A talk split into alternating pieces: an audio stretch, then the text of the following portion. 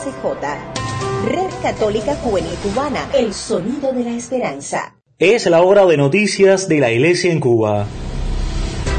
Red Católica Juvenil Cubana presenta En Detalles, En Detalles, suplemento informativo con noticias del acontecer nacional y extranjero de la Iglesia. En Detalles, En Detalles.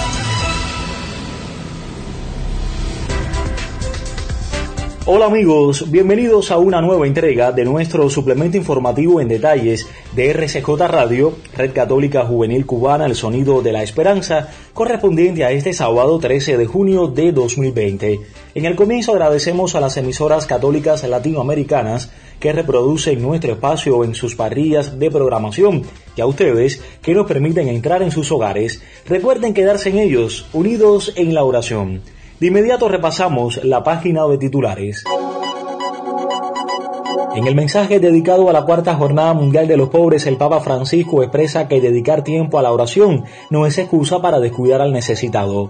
La diócesis de Pinan del Río, en el extremo occidental de nuestro país, se alista para entrar en la primera fase del desconfinamiento y presentaremos en los finales el segmento de la mano con Jesús para acercarnos a la palabra de Dios.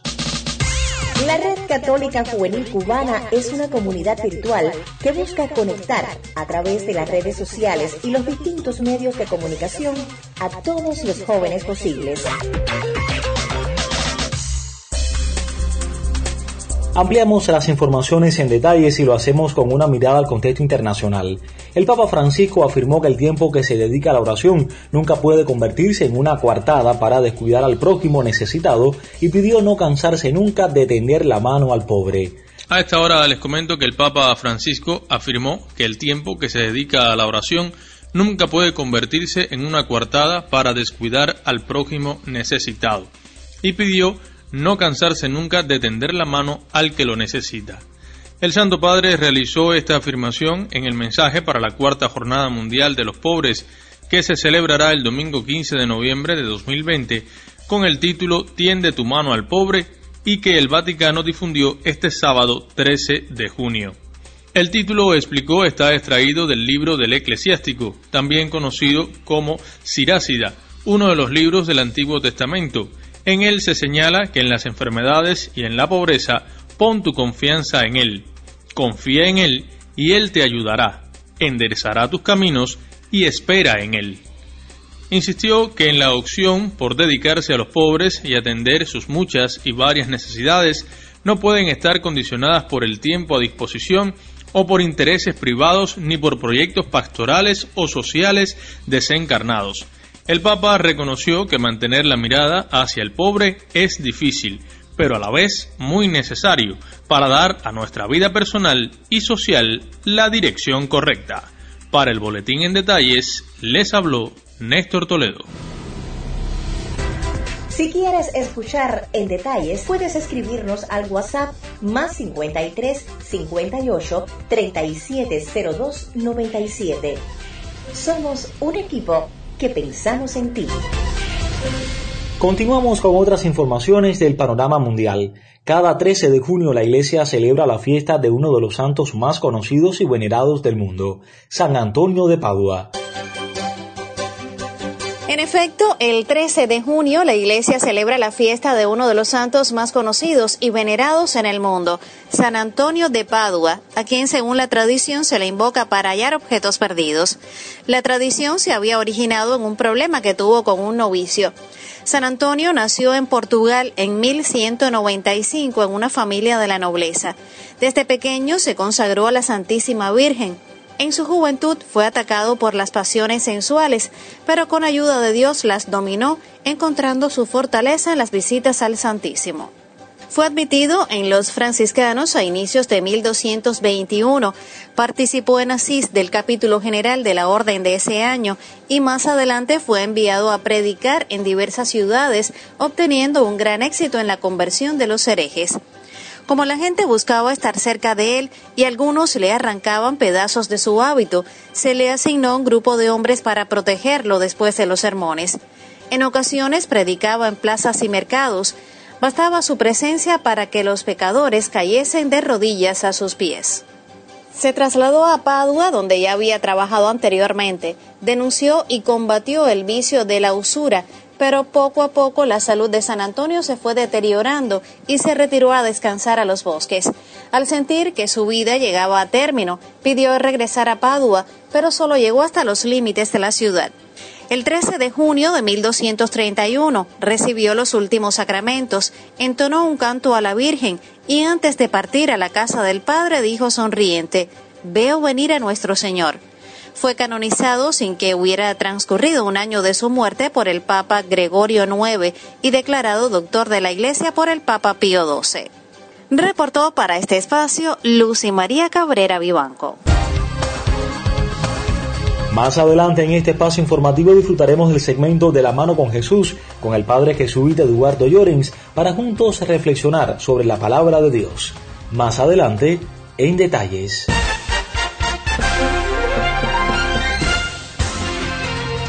Cambiamos de información y de contexto. Luego del anuncio realizado por las autoridades cubanas del próximo paso a la primera fase del desconfinamiento en el país, la diócesis de Piedra del Río ultima los detalles.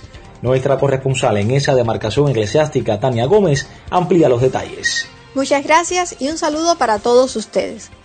Luego de haber escuchado las últimas noticias sobre el inicio de las celebraciones públicas en las instituciones religiosas de nuestro país, Monseñor Juan de Dios Hernández Ruiz, obispo de la diócesis de Pinar del Río, dio a conocer a través de un comunicado a todos los agentes pastorales de Vuelta Abajo una serie de orientaciones para ser tenidas en cuenta en cada parroquia, teniendo como fecha prevista para la apertura de la diócesis el próximo 28 de junio.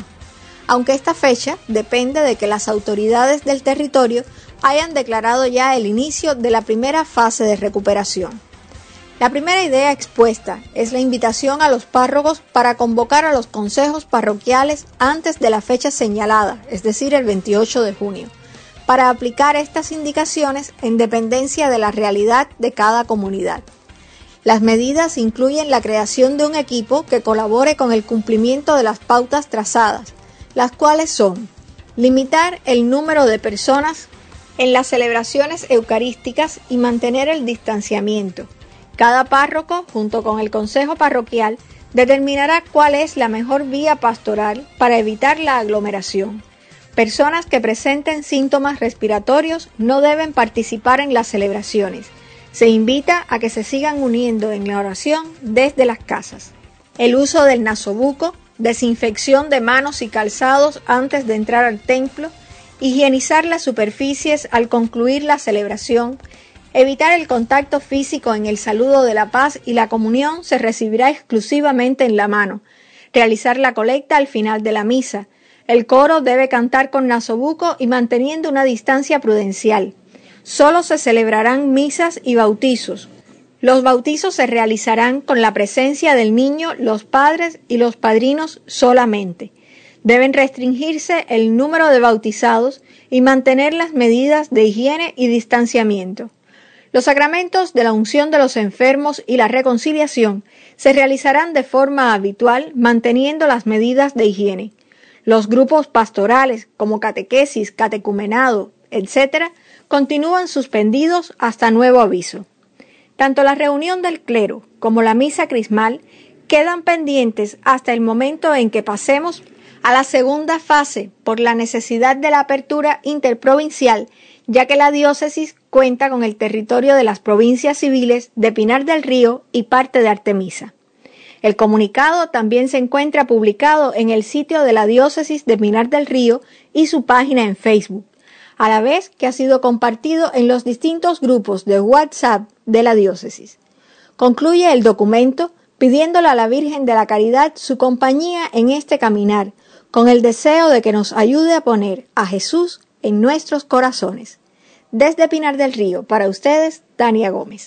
RCJ Cubana somos un equipo emprendedor dispuestos a la colaboración y al apoyo en comunidad.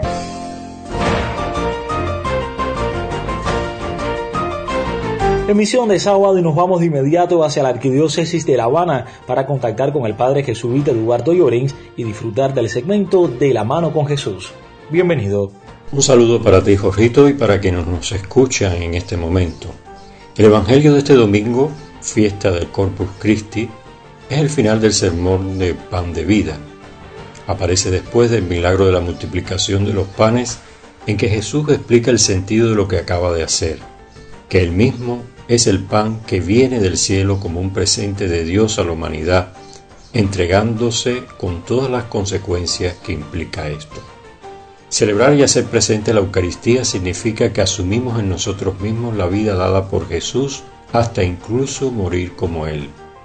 Es el verdadero significado de estar en comunión con Jesús que se amplía a nuestros hermanos.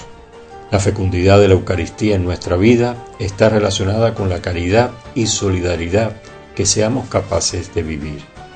De todo lo anterior podemos quedarnos como enseñanza espiritual que la Eucaristía no es simplemente una experiencia de oración intimista e individualista, es decir, yo en mi oración individual y exclusiva ante este misterio, sino que es un impulso hacia la solidaridad, la entrega y el dejarnos la piel por el que lo necesita.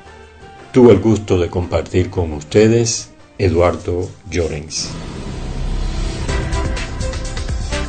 Ponemos punto final a esta emisión de nuestro suplemento informativo en detalles de RCJ Radio, El Sonido de la Esperanza, correspondiente a este sábado 13 de junio de 2020. El colectivo lo conformamos Lucy Cabrera Vivanco, Tania Gómez, Néstor Toledo, el padre Eduardo Llorens, Saily Bermúdez en las voces de mención y promoción, Carlos Javier López Quiñones en el diseño sonoro, conducción y dirección general de un servidor Jorge Luis Nodal Cordero, quien nos invita a una nueva entrega. Será el próximo lunes. Hasta entonces, recuerde quedarse en casa, unidos en la oración.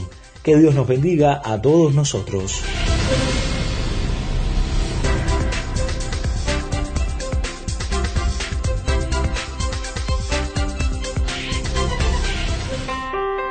Esta es RCJ, Red Católica Juvenil Cubana, el sonido de la esperanza. Finaliza sus transmisiones RCJ Radio, Red Católica Juvenil Cubana, el sonido de la esperanza.